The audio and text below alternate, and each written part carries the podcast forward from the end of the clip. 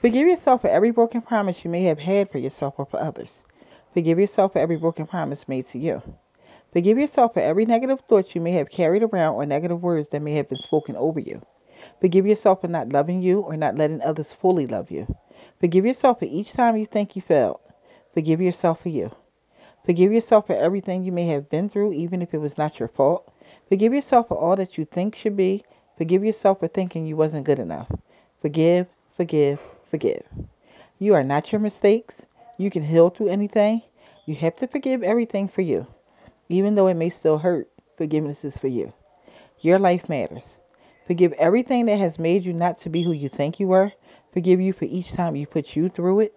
Forgive yourself for each time someone has hurt you. There is power in forgiveness, and it is time. Time to let go and forgive. Time to free yourself. Time to know that unforgiveness has no hold over you. Time for you to face everything and release it away from your life. Time to realize that your life matters no matter what you've been through. Time to be free. Time to defeat every hold that may still be over your life, and it starts with forgiveness.